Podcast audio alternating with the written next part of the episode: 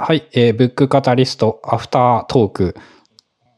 今回は、えーヒューマンネットワーク人付き合いの経済学が終わってからのお話です。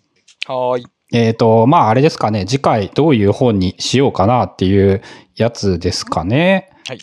まあ、おそらくは、何か候補あります、えっ、とね、今読んでいるのが、えーラーンベターがほぼ読み終わりました。ほうほうほうほうほうほうほう。で、えっ、と、歴本純一さんのあの妄想する頭思考するって、ほうほうほうほうほうほう。あれがこっち 7, も7割ぐらい読んだかな？はいはいはいはい。で、えっ、と、ほぼ手をつけていなくってなんですけど、えっ、と、あ、これ早川書房なんだな。早、あ、違うかも。あ、違うわ。えっ、と、ち、違いました。えっ、と、遺伝子、親密なる人類史っていう本が、ちょうどね、えっ、と、電子化す、あ、じゃあ文庫化されて安くなってたのかな？人類史っていうやつ？早川文庫？ん早川文庫やで。あ、本当に早川だ。じゃあ早川ですね。うん。やっぱりこのジャンルを読んでると大体早川に遭遇するよね、これ。そうですね。なんかね、早川消防率は高いかもしれな。ないいんだよね、これ。いや、わかるよ。僕もそうやもん。で、えっと、前回の2030年の話をして以来ですね、えっと、生物学とかね、DNA とかね、そういう分野に興味が出てきたんですよ。なるほど。で、自分の話をするとちょうどそういうことを勉強してたんですけど、あのね、まずね、DNA って何って言われた時にね、俺何一つわからんことが分かったんですよね。なるほど、なるほど。で、えっ、と、DNA ってちなみに、えーデオキシリボ核酸の省略語、略語らしいんですけど、で、そういうことを学んでいたちょうどそのタイミングで、こういう遺伝子の本が安くなった、安く文庫で出たっていうのを見て、こう、興味を出て買ってみた。あ、今月出た本か。これ。電子版。えっ、とね、本自体は出てるんですけど、文庫化されたんですよ。あ、このタイミング。グぐらいで。で、ちょうど多分そのな何らかのキャンペーンとかで偶然目についたんだと思うんですけど、単行本だと1冊3000円ぐらいしてたやつが1000円ちょいで買えるようになった。お得ですね、これはもう。っていう、っていう早川の罠ね。うん。案外高いけど、もう、その元々から比べると、すごく安く見えるっていうね。これ上下関をきっと。上下です。上下なんで合計で2000円ちょい2500円ぐらいになるのかな。まあでも5000円を超えていたものがそのぐらいになるので、え、これどのぐらいまで読んでます？でこれはね、、ほ、ほとんど触りだけで、あのね、2週間で読めって言われるとだいぶ無理。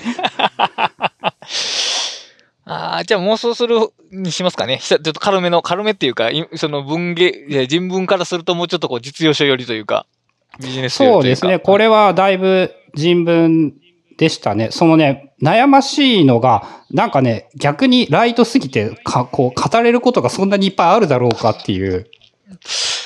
じゃあ逆に言うと、えっ、と、ランベターならいけそう？ラ、ラーベ、あー、どっちもむずいな、確かにな。ラーベターはね、あのね、まとめようとするとすげえ難しいんですよ。全部、感覚的には、あのね、分かっていることばっかりで、うんうんうん。なるほど、なるほど。そう、これを綺麗に言葉で語れるようにする。まあまあ、そ、あの、あれかな、やる意味ではあるっちゃあるのかな。うん、まあ逆にそう、わざわざこういう場を設けてやるんであれば、ちょっと、あの、ハードな本の方が良いかなという気はしますが。まあ、そういう意味では、ラーンベターの方が良さそうですね。これね、なんて言うんだろう。本当読んで思ったのが、書いてあることは全部わかるから、どう、どうやってまとめようっていう。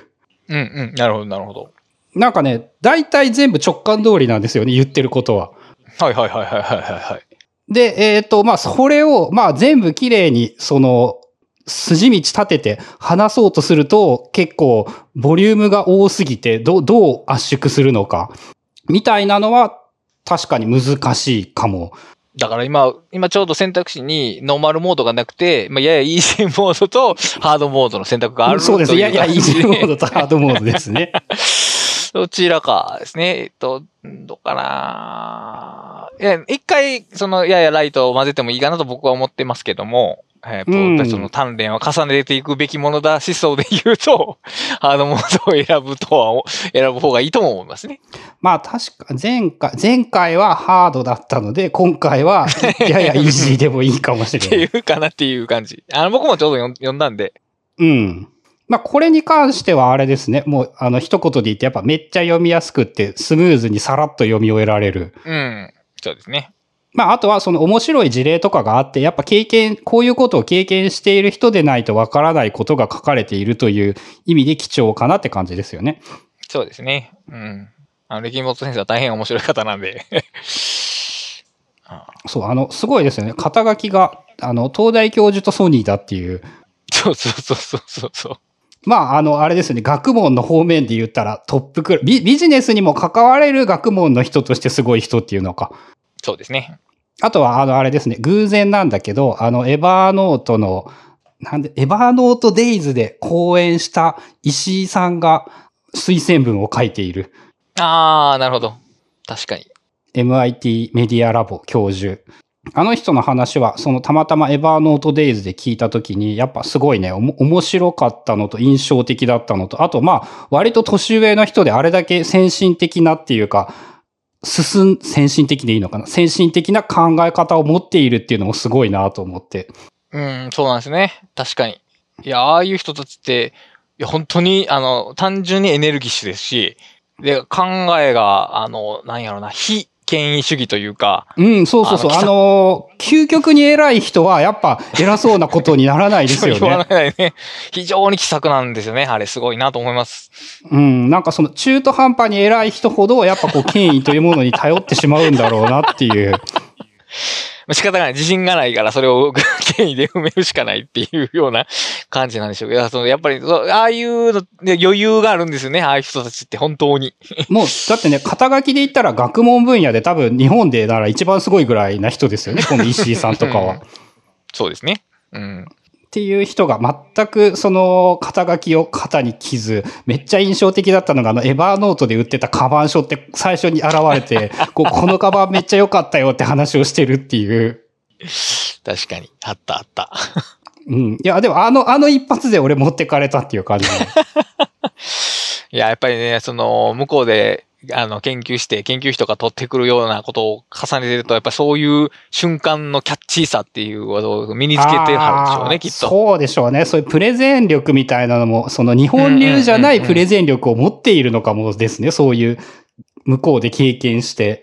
まあ一応僕としてはまあ6、4ぐらいで妄想かな。4がベータで、あとはもうそのゴルフさん次第で。まあそうですね。まあラーンベターは趣味でまとめてもいるので、えー、すごくまとめられたら話せたらいいなと思うし、あとそれとは別枠で遺伝子も読みたいと思っているので、はい。まあ、そのあたりをやってみようかなと。いやなんかね、化学、サイ、サイエンスじゃない、ケミカルの方の科学って、全然知らないということを最近やっと知ることができたんですよね。しかも僕たちが高校出て以降の進歩が多分半端なくてそう、多分そうなんですよ。その当時の当たり前だったことが多分めっちゃひっくり返されてると思うんで、だから全然知らんに等しいでしょうね、僕たちは。うん、俺覚えてるのなんかね、二酸化鉄と三酸化鉄で色が違うとかね。なんかそう、特に勇気のことは、高校でほとんどやらないと思うんですよね。うんうんうんうん。なるほど。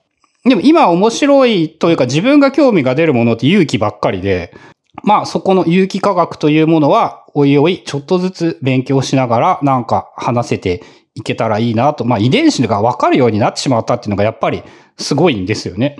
まあ確かに考えるとすごいよね、それって。